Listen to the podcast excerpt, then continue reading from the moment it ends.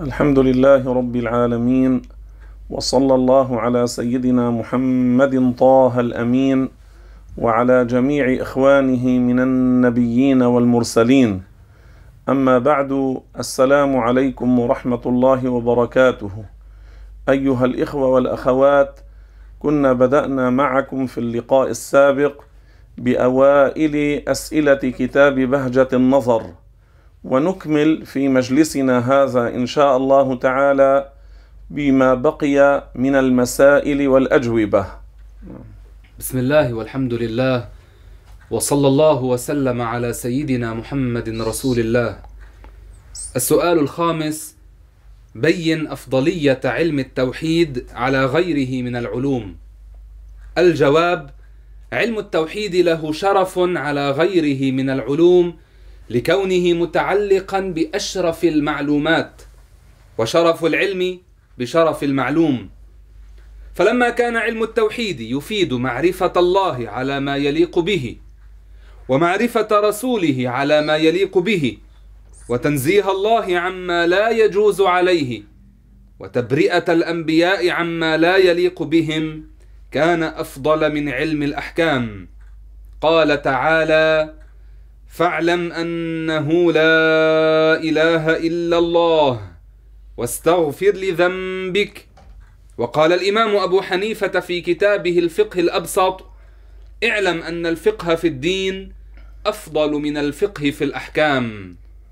ومما يؤكد على هذا الأمر ما جاء في قول الله عز وجل وما أرسلنا من قبلك من رسول إلا نوحي إليه أنه لا إله إلا أنا فاعبدون.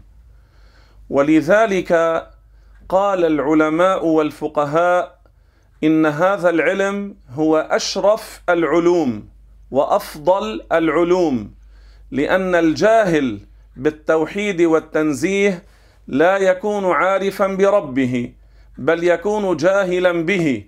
وقد قال سيدنا علي رضي الله عنه وارضاه من زعم ان الهنا محدود فقد جهل الخالق المعبود وقال الامام ابو الحسن الاشعري رضي الله عنه وارضاه ان الجهل بالله يكون كفرا به وقد قال الرازي رحمه الله في مناقب الشافعي ان الذي يبغض يكره هذا العلم يعني علم التوحيد يكون والعياذ بالله كافرا لأنه يكون مبغضا لما يكون سببا للنجاة يكون مبغضا لمعرفة الله ومعرفة الرسول يعني للإيمان بالله والرسول والإيمان باليوم الآخر. ومن كان مبغضا كارها للإيمان بالله ورسوله لا يكون من المسلمين. فالذي يقدح يذم يطعن في هذا العلم الذي هو لأهل السنة والجماعة يكون طاعنا في التوحيد في معرفة الله والرسول. أما ما ورد من بعض الآثار من ذم علم الكلام فهذا فسره الشافعي والبيهقي والرازي ما كان لأهل البدع والأهواء كالمعتزلة. ليس الذي يشتغل به علماء أهل السنة والجماعة. فهذا العلم علم التوحيد العقيدة الإيمان التنزيه هو أفضل العلوم على الإطلاق. السؤال السادس هل يشترط للدخول في دين الإسلام لفظ أشهد أن لا إله إلا الله وأشهد أن محمد رسول الله؟ الجواب لا يشترط هذا اللفظ بعينه بل لو قال لفظا يعطي معناه كأن قال لا إله إلا الله أو لا رب إلا الله محمد نبي الله كفى للدخول في الإسلام. ولكن لفظ أشهد أفضل من غيره لأن معناها اللغوي يتضمن العلم والاعتقاد والاعتراف ففيها من تأكيد المعنى ما ليس في غيرها. ومما يؤكد على هذا أن من الناس الذين كانوا يسلمون ما كان كلهم يأتي بلفظ أشهد بل بعضهم كان يقول لا إله إلا الله محمد رسول الله أو ما يأتي ويعطي هذا المعنى والرسول صلى الله عليه وسلم أقرهم على ذلك وقبل منهم. فلو قال الذي يريد الدخول في الإسلام لا رب إلا الله أبو القاسم رسول الله أبو القاسم هو محمد صلى الله عليه وسلم صح دخوله في الإسلام. لكن لفظ أشهد هذا يكون أحسن أفضل. لكن لو قال لا إله إلا الله محمد نبي الله محمد رسول الله صح دخوله في الإسلام. السؤال السابع اذكر الدليل على وجود الله. الجواب الله موجود لا شك في وجوده. قال تعالى أفي الله شك؟ أي لا شك في وجوده. وهذا العالم دليل على وجود الله تبارك وتعالى. لأنه لا يصح في العقل وجود فعل ما من غير فاعل. كما لا يصح وجود نسخ وكتابة من غير ناسخ وكاتب. فهذا العالم لا بد له من خالق من باب أولى وهو الله تعالى. والله موجود لا يشبه الموجودات موجود بلا كيف ولا مكان. قال الإمام أحمد الرفاعي رضي الله عنه غاية المعرفة بالله الإيقان بوجوده تعالى بلا كيف ولا مكان. والرسول صلى الله عليه وسلم الذي هو أفضل خلق الله وأعلم خلق الله كان من جملة دعائه ومن جملة أحاديثه الشريفة اللهم أنت الأول فليس قبلك شيء. هذا من حيث الدليل السمعي النقلي. وأما الدليل العقلي فهو مهم أيضا. لماذا؟ لأن الله تعالى مدح نبيه إبراهيم عليه الصلاة والسلام عندما ناظر النمرود وأقام عليه الحجة بالدليل العقلي. فقال ربنا عز وجل وتلك حجتنا آتيناها إبراهيم على قومه مدحه على استعماله لذلك الدليل العقلي. إبراهيم عليه الصلاة والسلام عندما أمر النمرود بعبادة الله تعالى ودعاه إلى التوحيد إلى الإسلام إلى الإيمان النمرود من تكبره ماذا قال؟ وما الله؟ قال إبراهيم رب الذي يحيي ويميت. النمرود من سخافة عقله قال أنا أحيي وأميت. فجاء ببعض من كان عنده في السجن ترك إنسانا أطلق سراحه وقتل الآخر. قال قتلت هذا أمته وأحييت هذا بإطلاق سراحي انظروا إلى السخافة. لما رآه إبراهيم لا يفهم ما قاله إبراهيم عدل معه في المناظرة إلى أسلوب التبكيت. فأخرسه بالجواب الثاني. قال له فإن الله يأتي بالشمس من المشرق فأت بها من المغرب. فبهت الذي كفر. ما عرف جوابا.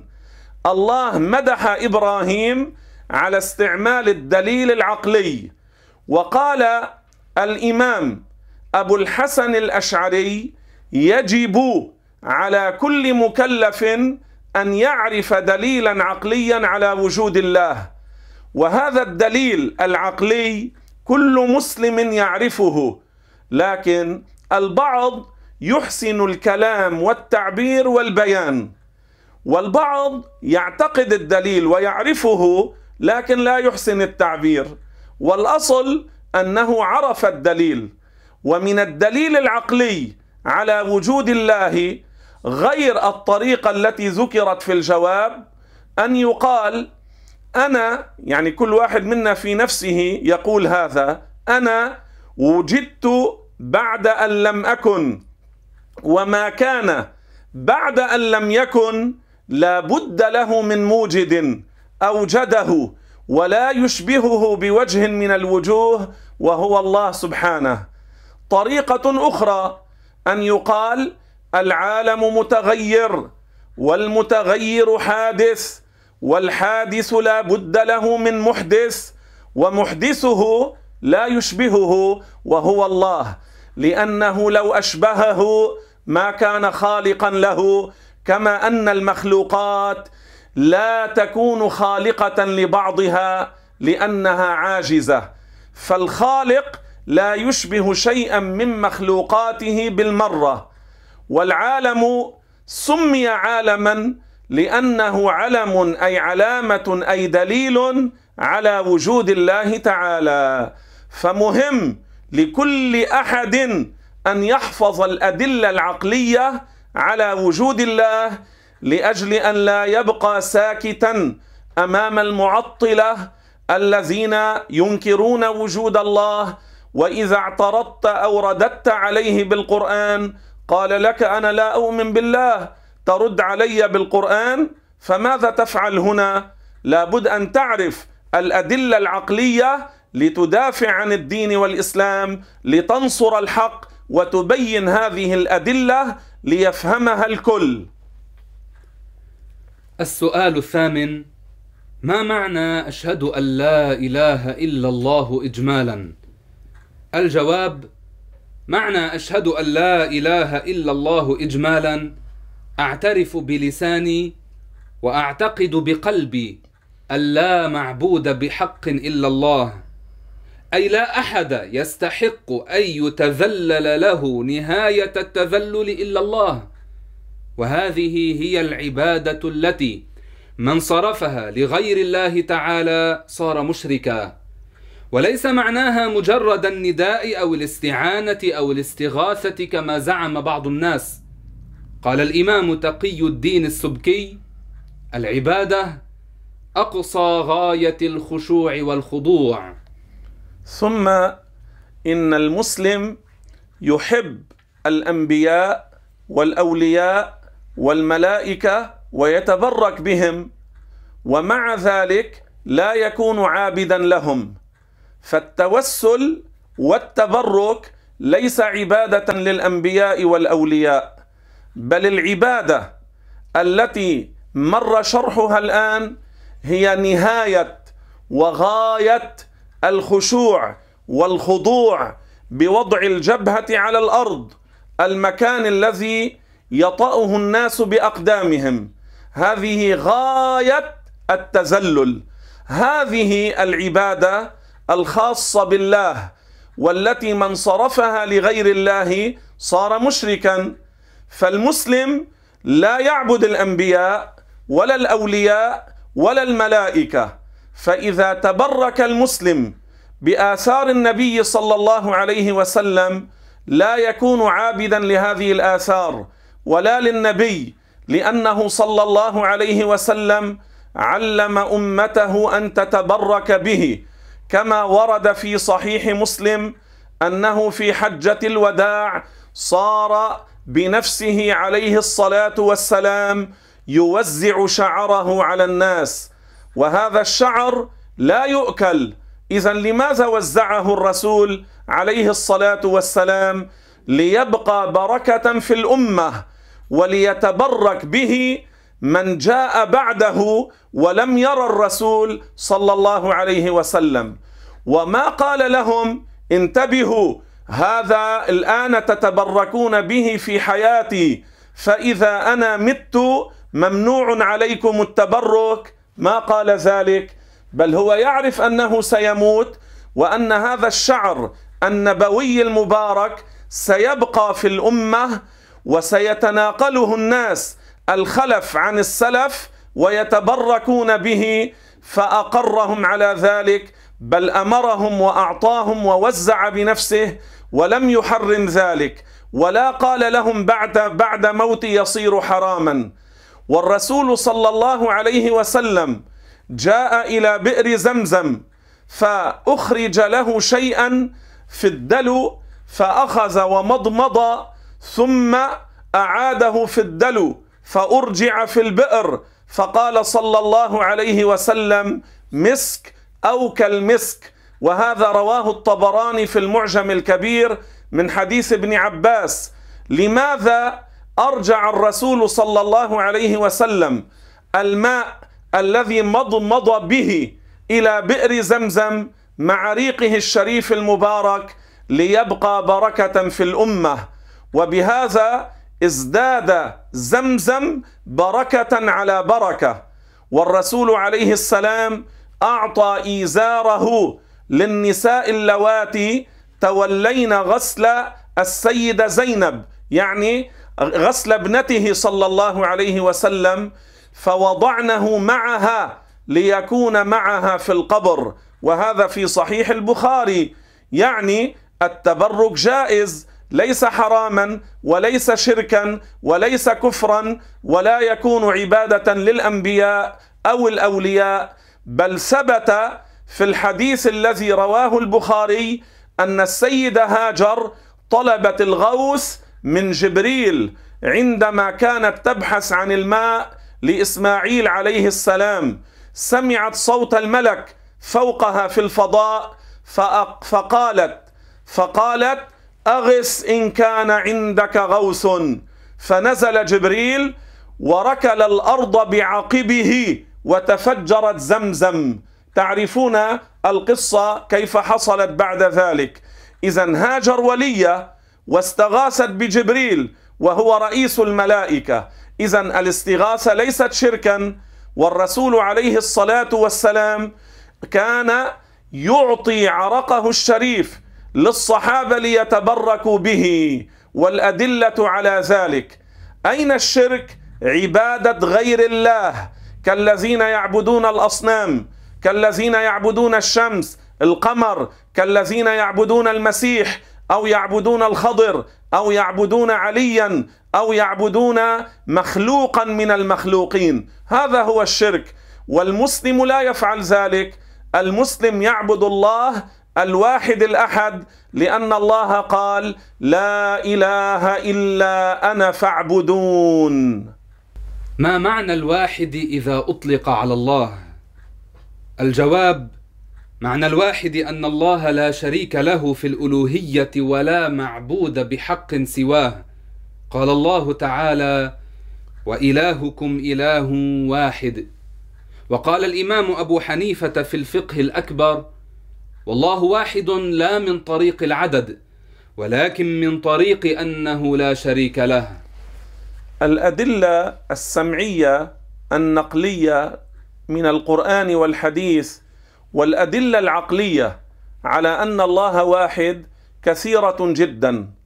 يقول الله عز وجل في القرآن الكريم قل هو الله أحد وقال عز وجل وإلهكم إله واحد.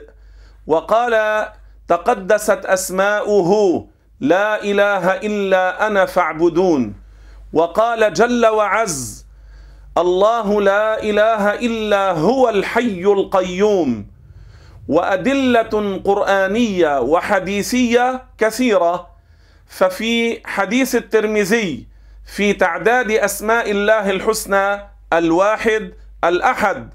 ثم الله واحد بمعنى الذي لا شريك له لأن الواحد من طريق العدد يقبل الزيادة والنقصان وهذا على الله محال.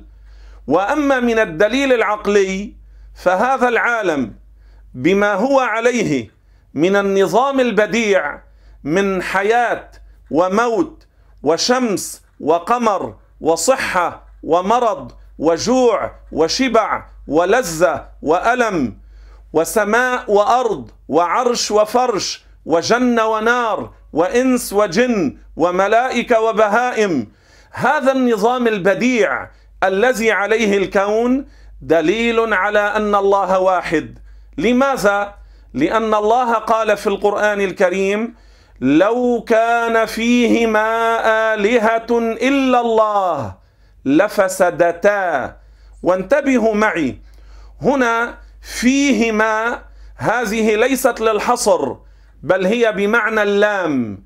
فيكون المعنى لو كان للسماوات والأرض إله مدبر مع الله لفسدتا يعني لخرب نظام السماوات والأرض لفسد نظام الكون. لو كان فيهما أي لهما لو كان هناك مع الله من يدير شؤون الكون شريكا لله على زعم الكفار ما استقام نظام الكون؟